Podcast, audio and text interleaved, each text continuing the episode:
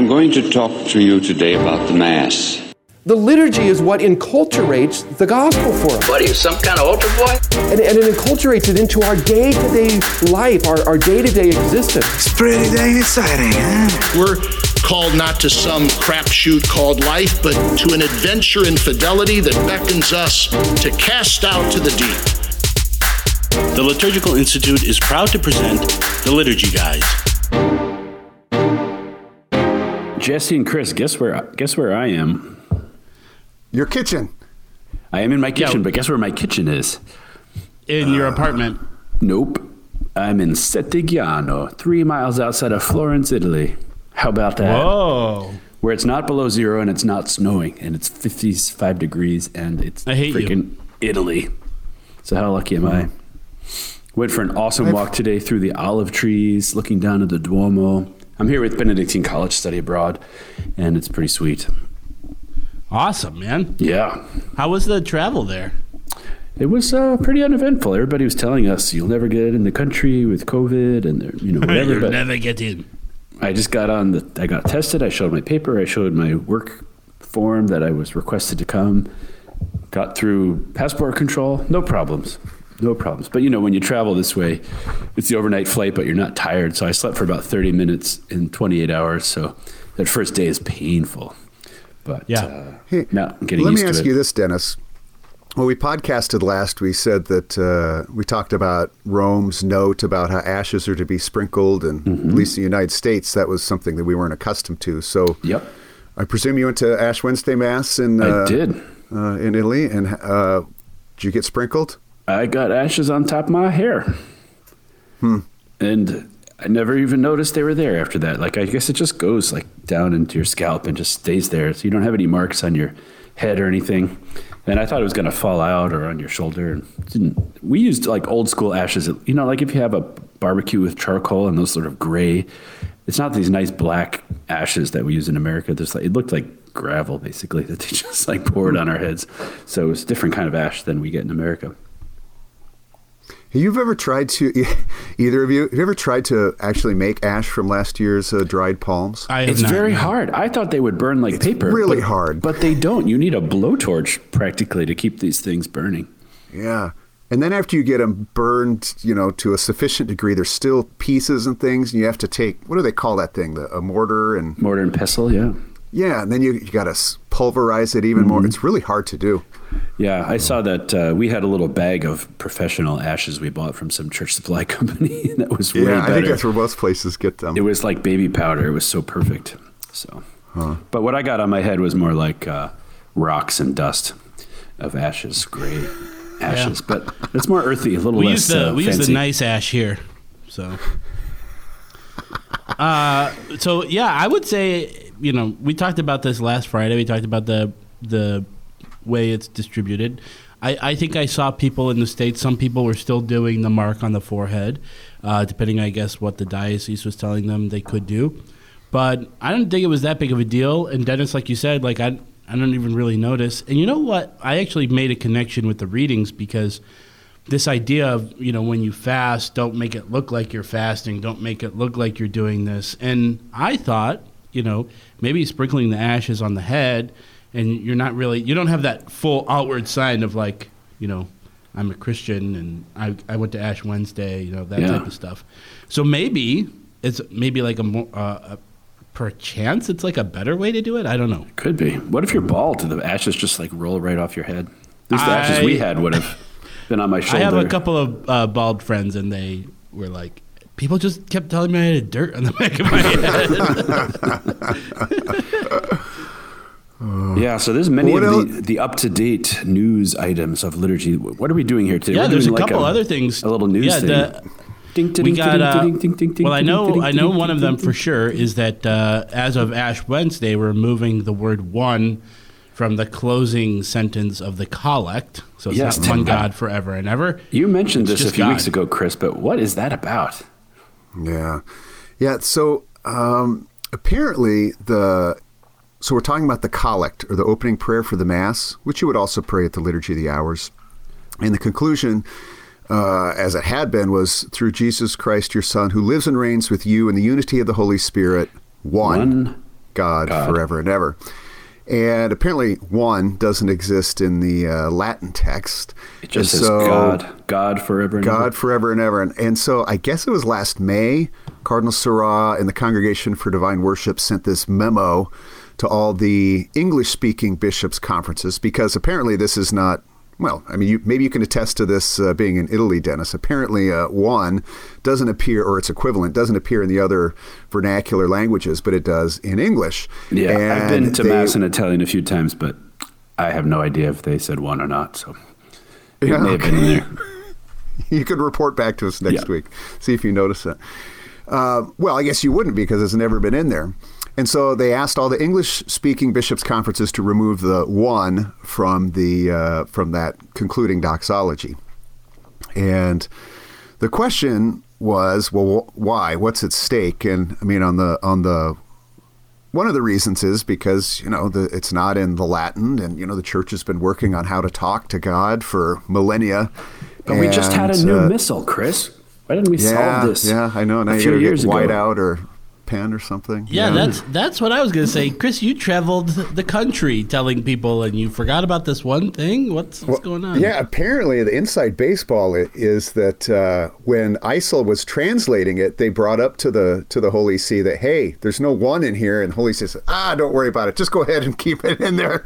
And then uh, you know, ten years later, they said, you know, actually, you should take that out. So Yeah, I heard somebody from that ICEL International Commission on English and the Liturgy say that we wanted to take it out, but Rome made us keep it. So I think they were uh, preparing themselves for attack. But what's the theological issue here, Chris? Well, Uh, yeah, isn't that's God the one million dollar.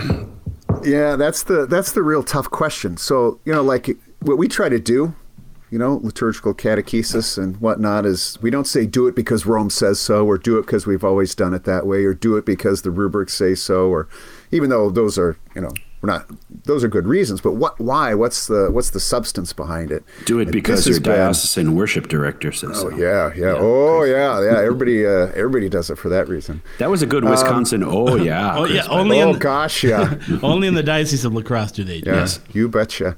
They uh, that, so it, it's that's been a difficult question to to to understand, and so uh, in in uh, the letter that the congregation sent, you know, I'm not reading like the tome of Saint Leo or the the the, the proceedings of the Council of Nicaea on a regular basis, but you know, I, I'm kind of familiar with these Yeah. early Christological councils, and I couldn't make head or tails of of some of it.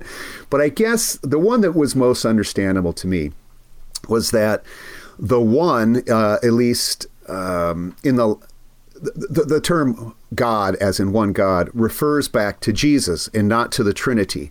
And so, in English, when we say one God, it's not a reference to the Trinity, which is one God, but it's a reference back to Jesus. And so, it's uh, it. It, it could lead you to understand that Jesus is one God and the Holy Spirit is one God and the Father is one God, and apparently that's uh, that's a heresy. So I don't know what they call it, Well, tritheism or something like You know, that. I've been hearing that my whole life, and I've never been tempted to think this. I've So, never thought that either. I mean, I'm all for precision in liturgical translation, but this one Yeah, is uh, yeah. interesting. So we don't have to print a new missal, apparently. They No, said, you're just in, in yeah, new things that are printed it won't show up, but otherwise the the priest is just supposed to drop the one from the collect. Maybe So- they're just trying to make more money. Where they're like, well, now you need a new missal. no. They That's specifically pretty said cynical it's way not of looking at it, Jesse. That's like the college textbooks. Like, yeah, we updated, we added one page, so you need to use this one now. One page yeah, true enough. forever and ever. Anyway, yeah, so that's one news item. And of course, it, you know, uh, you, other cynics like you, Jesse, think, really, this is this is what we're concerned about when you know the world Uh, is hey, falling I want to be very clear that I'm on the same page. Okay, forever Yeah, yeah, and ever, so to amen. speak, Yeah, but you know, uh, uh, get getting your prayer to God right isn't a distraction. It's rather kind of a foundation for saving the world and Yeah. restoring your culture and things. So like would that. this be related to ontology, Chris? My favorite word, ontology. Well, I think it would be because Yeah. the language has to express the ontology of uh, God, I suppose. Uh, so yeah, I would say that. Mm-hmm. You know, you, you pray as you believe and be- believe as you pray, and so you, it's important to get the, the language right. And you know, like I said before, the church's been working on this language for centuries, and so I don't know. It's hard to find the right words to express the faith, to express God's ontology. Uh, Yeah. But she's been at it for a very long time, so it's important to uh, to follow that uh, lingua franca, as you say in uh, Italy. Yes, I got All a right, so we, so we, ha- we have a uh, we got another news uh, Catholic liturgy news update. Uh, Chris, do you want to? Yeah, there's a lot of stuff been uh, has been happening lately in I the liturgy, and so good for business, I guess. I think we need a really attractive news lady, like Fox News lady, on our team. Oh, I'll ask Karen. Yeah. Okay. Good. Yeah, yeah, yeah. It's a good thing our faces are on podcasts. You don't you don't show this, do you? Jesse? No, this is just but- our excellent voices. But I did tweet that picture of you looking like Thor, and uh, we had some pretty good reactions from that. boy. So. Yeah. If I, I was filming something for Chris, and I said, "Hey, how does this look?" And he said, "Can you make me look more like Thor?" So I photoshopped his face onto Thor's body, and uh, and tweeted it. So you can look at that at uh, the, the Liturgy Guys Twitter account. But it, but no, we have uh, some new some new saints, if you could say it that way, which is new saints. they're not new days, right? saints, Changing but the they're- yeah, but calendar. yes, that's what I want to say. All right, So what and is- that's what it is it, for the day, guys. so uh, tune in next week and find out what the heck we're talking about. All right. So, yeah, so the this- basic when deal was is this, what, a month Chris? ago now. Go ahead, Dennis. Oh well, July 29th used to be what feast day, or and what is it now? Yeah, well, that the July 29th used to be, I think it was a memorial of Saint Martha. Uh, July 22nd was a feast day, or is at the at the designation of feast of uh, Mary Magdalene. Right. But then uh, Pope Francis, was it a month ago maybe, uh, declared Lazarus a saint as well.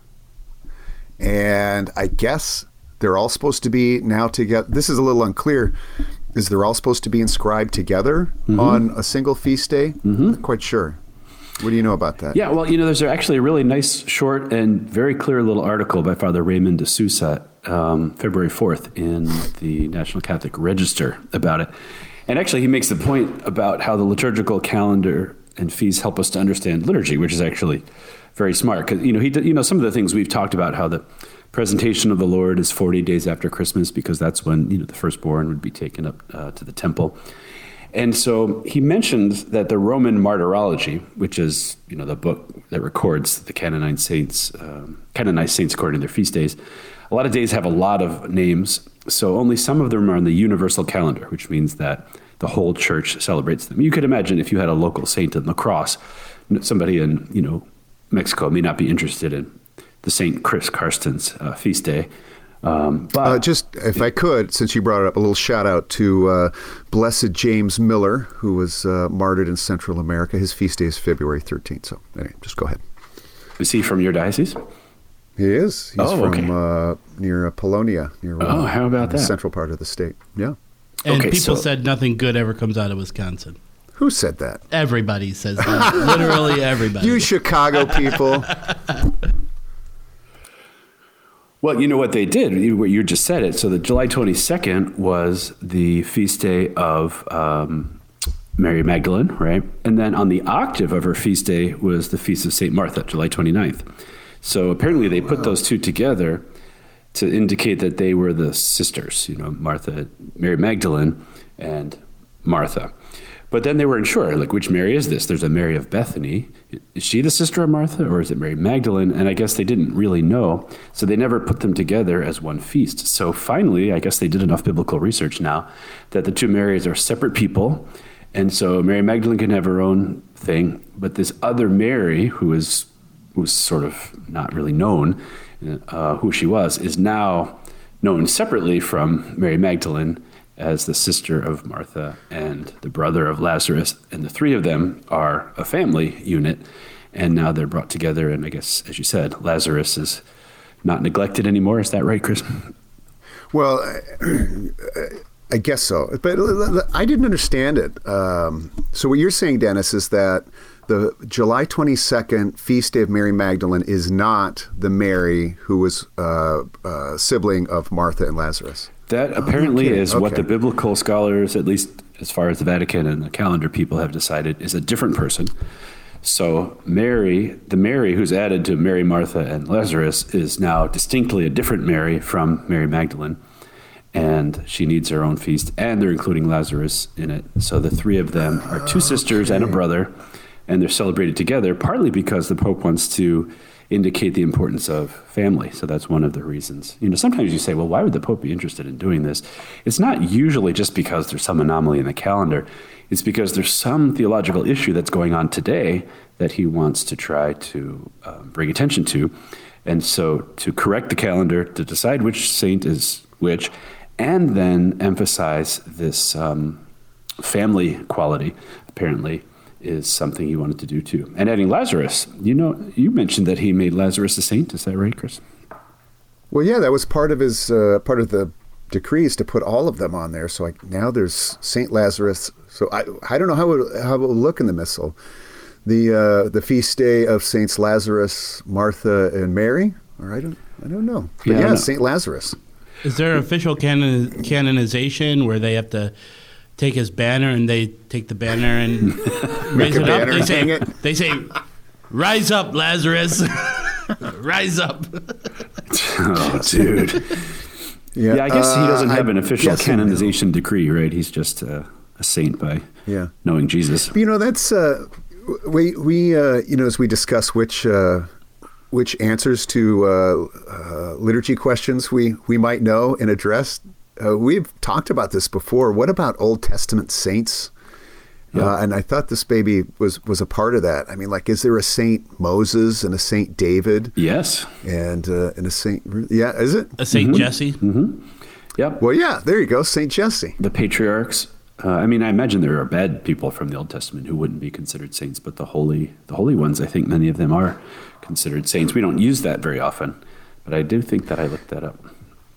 Do you think? Uh, yeah, sorry to put you on the spot there. I don't know the answer to this either. Uh, I I wonder if uh, maybe in the, some of the Eastern traditions, uh, it's more common to refer to Old Testament figures as Saint Abraham or something like that. I think so. But I know even like in our litanies of the saints or things like that. Uh, it appears that we don't really have any Old Testament saints unless they're like Martha, Mary, John the Baptist, who are around the time of Jesus, and so kind of uh, in the New Testament as know, well. Yeah. yeah, kind of uh, yeah, had some, some existence in the New Testament, We call them mid testamenters. Mid Testamenters. Well, I have a, so I have a question about this. Yeah. So, the, we will we will always continue to have new saints, and we will never have a time where we're adding days to the calendar, so to speak. So, I foresee like a couple of things happening. You know, de- maybe decades from now, centuries from now. But you know, would we have to, in a sense, you know, quote unquote, clear the board again and kind Yeah. of start over so there's more room, or would would there ever be a, an instance where we put the Saints on a like a three year schedule, just like you know, um, you know the ABC schedule, where this you know in year C we have these Saints as opposed to year B. Yeah, my guess is that that would not, I mean, who knows, but my guess is that would not happen. You know, at the time of Vatican II, they got rid of, quote unquote, a lot of saints, and a lot of people are upset or they moved their feast days around. But the historical situation was that there were a lot of saints that were universally valid, you know, in Rome in the fifth century or something. And then 1500 years later, nobody knows who they are. So here are these saints that are not particularly lively, you know, in terms of people's veneration these days, who were hogging up the calendar, so to speak. So they did clear out saints that weren't particularly important off the universal calendar, but they could still have left them in local calendars and dioceses and national calendars, for instance. And um, so I guess the time will come when, you know, Saint Cunegunda, maybe nobody knows who she is anymore, and that's that, you know, or Saint. Uh, That's not true because people will listen to this podcast, This in podcast, Saint perpetuity. Rudiger. Yeah, One Patroness podcast a- forever and ever. Amen. But I think you know, even before the Second Vatican Council, the, uh, Trent did the same thing. Is you know, there there got to be. Sounds weird to say it this way. There got to be too many saints, and uh, they were kind of obscuring. I mean, the calendar is about manifesting the life of Christ in time, and when the saints start to, again, it, it doesn't seem quite correct to say this way, but kind of elbow out or uh, throw shade on Christ or something And can like we that. get some saints from outside of the country of Italy, please? I mean, it just it's Well, enough is enough already. Jeez. Hey, Dennis is in Italy, so just watch it. He's sensitive to that. But no, but as he was saying before, that's what they that's what they wanted to do is to uh, reduce the number of universally celebrated saints and then defer down to the local churches, the particular churches. And so Saint Christopher is not on the universal calendar anymore, but he is in. Uh, I suppose Germany and things like that. Yeah. And so local, the saint should be observed on a more local rather than a universal level, because that way it, it uh, kind of retains the primacy of Christ and uh, His mystery on the in the liturgical Right. calendar. But The- they've been doing this for centuries. Yeah. The other day here on Tuesday, right before Ash Wednesday, went to evening mass at a the Annunziata Church here, and it was Tuesday, five o'clock mass, six o'clock mass, and they're they're singing the Gloria, they're singing the Missa de Angelis. There's incense, and I'm like, what is this solemnity? Is there something I don't know about? You know, the octave of Ash Wednesday or something. Turned out it was the feast day of the founder of the Servites, and this was a Servite church. So that was a solemnity for them, but not for anybody else. It was lovely, you know, beautiful music and incense and everything, and a really quite beautiful uh, church as well. You know, this article by Father de Souza mentions that Pope Francis added uh, St. Faustina's feast day to the universal calendar uh, recently. And I didn't even know that, right? On May 18th, he did it as on the 100th anniversary of St. John Paul II. So St. Faustina had a feast day before, but she wasn't on the universal calendar of the church, and now she is. So somehow that one got by us, Chris. We didn't even notice that uh, that thing as well. I would really, if you know, if you're really interested in this Martha, Mary, Lazarus thing, this article by Father de Souza is really, really nice. You know, the I decree. can, that- I can post a link to it in the show notes. yeah, sure. The decree from Rome just says, and now this is this is what it'll be. Um, but I guess uh, I don't know how Father de Souza knows these things, but he talks about there was always this active and pa- uh, receptive uh, quality to Martha and Mary. You know, she chose the better part. And he also makes the point that Jesus didn't just show up to talk to Martha and Mary; that he showed up with the twelve apostles. So you know, feeding all of them would have been a big deal. I never really thought about that. I kind of think of Jesus walking around by himself. But he adds Lazarus, and he mentions that Lazarus is not just receptive, but passive. It's very interesting. Active, receptive, and passive. Lazarus didn't do anything, right? He was just lying there until he's told to get up. In this utter passivity, he says that God's life, God's gift of life, is his initiative and uh, not ours. And so that's a another way to pull the theological wisdom out of this feast. That kind of reminds me of uh, Monty Python, where they bring they bring out your dead, and he, the guy's like, "I'm not dead yet." Completely dead. From the sublime to the mundane. Thanks, Jesse. You're welcome. All right. Uh, any other news here, guys? I, oh, I'll, I'll say this. Uh, in a few weeks, Dennis, we'll, we'll be launching a course from you on, for our program. Really? Was I there? uh, you were there, and you And- did teach it. Uh, liturgical enculturation and adaptation. Ah, yes, yes, yes, yes. An a often misunderstood concept, and um, I think it'll be helpful to to really understand what enculturation is and why it's so important. It's not just a bunch of left wing gobbledygook from the '60s. It's actually a very important theological thing that was very important to Pope uh, John Paul II and very important to our own Cardinal George of Chicago, since he was a missionary uh, oblate of. Missionary Oblate of Mary Immaculate. All right. All right. Uh, let's do a liturgy question, huh? All right. All right. All the way from Italy, a liturgy question. So, why go to the Liturgical Institute? Well, if you want to serve the church and do liturgical studies from the heart of the church, you won't find any place quite like this. This place is faithful to the magisterium, but it's a dynamic orthodoxy, not dry. And at the same time, it not only makes the faith come alive, it also empowers you to help that be the experience for others as well. Hi, I'm Dr. Scott Hahn, and I want to warmly recommend the Liturgical Institute for your consideration. Pray about going and studying and sharing the richness of our living tradition.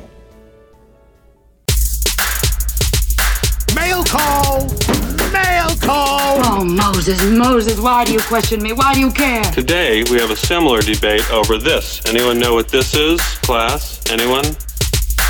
All right, this week we have a question from Carrie.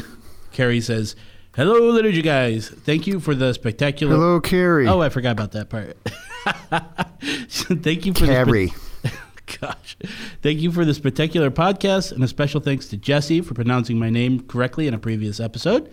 It's really rare. You're welcome, Carrie. I think she's talking about her last name, uh, Heft. I hope yeah, I, how, how do you mispronounce Carrie? well, her last name, H O E F T. I think it's Heft. I think that's how I said it. I hope I hope I didn't change my pronunciation uh, errantly. So she says, um, I've played and sang at many parishes, and whenever I don't have a cantor, I have sung the psalm from the organ. Uh, accompanying myself. However, when I don't have a cantor at my current parish, I've been told by the pastor that I ought to sing the psalm a cappella from the pulpit rather than accompanying myself at the organ in the back. Is there any concrete directive as to where the psalm ought to be sung? I understand the importance of proclaiming the word of God from the pulpit, but it, it is the location more important than having the psalm accompanied at a weekend liturgy. Thanks for your guidance, mm. Carrie. Thanks, Gary. Mm. Okay, Chris, you have document genius, and I don't. So I'm going to say something first, and then maybe you can swoop in and rescue me from my ignorance. Okay. Let's first say there is a distinction between a cantor and a psalmist. Oftentimes they're the same person, but a psalmist sings a psalm, and that is scripture. And the church tends to privilege scripture being proclaimed from the ambo. Now, and she's asking about the psalm, but just so that people have that down, if someone's just leading a song, the opening song, um, they really can be anywhere and don't necessarily need to be seen, although it's helpful when they're seen because people know what they're singing.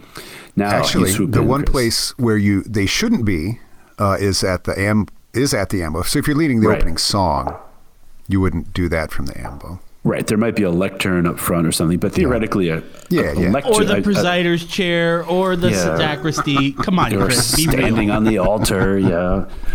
But uh, Boy, it's anything goes with you guys. I tell you, you know, there's rules could- to follow. yeah, I, I very much found that out with your comment. Okay, so we, we got that down. Now, a psalmist is very particular, right? Proclamation of scripture, and the church usually wants that at the ambo. But Chris, tell us something about the general instruction of the Roman Missal. Hmm. Yeah. Okay. So I'm reading from number 61, which is on the responsorial psalm, and its location here. It says, uh, it's preferable for the psalm to be sung, at least as far as the people's response is concerned. Hence, the psalmist or cantor of the psalm, there's your distinction, Dennis, sings the psalm verses at the ambo or another suitable place. Hmm. So, I it seems well at the ambo or another suitable place. So it doesn't have to be at the ambo. Could be from the loft, but what's if you had to choose? Is it which is mo- which is preferable to sing it, sing the psalm a cappella from the ambo, or sing the psalm accompanied from the loft? My Discuss. guess would say, even though it's not the law, so to speak, that the proclamation of scripture from the ambo would be would have pride of place if I were thinking it through, although not absolutely must be always all the time if there's a good reason for some other option. Uh, I agree with you. Uh, I also some- agree for the record. Not that it matters, but I agree. somewhere else that the primary musical instrument is the unaccompanied human voice, and so I think most of the I don't know most of the liturgy's music, most of the mass's music is is sort of unaccompanied. And so I think I'd put the weight of the the choice on singing it a cappella from the ambo, but recognizing that no, I mean if it's Easter Sunday or it's a day that uh, really does merit uh, accompaniment, uh, that that that the the loft accompanying is uh, with accompanying on the or- organ is also a legitimate option. But anyway, Right. And for being a cantor at the Liturgical Institute for many years in the morning, completely a cappella, I do know how hard it is to pull a note out of your head to be in the right mode or the right key and just sing. So maybe not every cantor is up for that. Um, so maybe the pastoral decision between the musician and the pastor is certain cantors are able to do it, certain are not, and you kind of have to see what's the best thing to do. But now we know, at least in the law, it's not mandatory, although it, there is obviously a preference. And I don't know where it is off the top of my head, but somewhere in Sing to the Lord, it talks about uh, cantors, maybe not psalmists, who don't necessarily need to be seen. They don't need big gestures. I think part of what we have to consider here is are people still stuck in the 70s, 60s mode where people were so used to doing nothing that they had to be kind of coaxed into singing, you know, the, the big hand raising thing, and so they have to be in the front. Maybe we're not at that place anymore, and we can let the uh, the singing of the right text be done in the right place by the right person in the right way, not as a, a remedy to the, the poison of the 50s, but as the uh, reality as the missal asks us to, to live it. And let's let's not delete the idea, or the possibility of bringing up a keytar. I mean, you you got your keys there. You're hyper mobile. I mean, I think that might be the solution you're looking for, Carrie. So uh, Dennis Uh, is looking at me like I'm a crazy person. I, I do not know what you're talking about, but that's You've never, right. you know what a keytar is?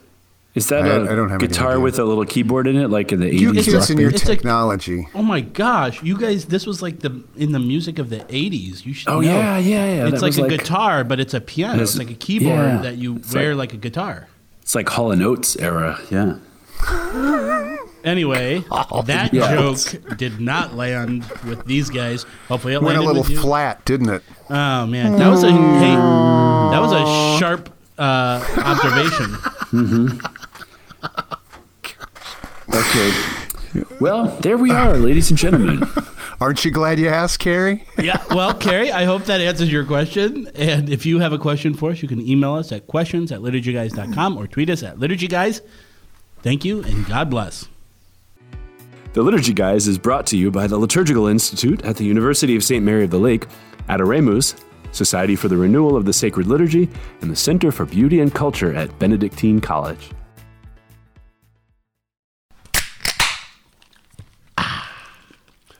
Now that's a podcast.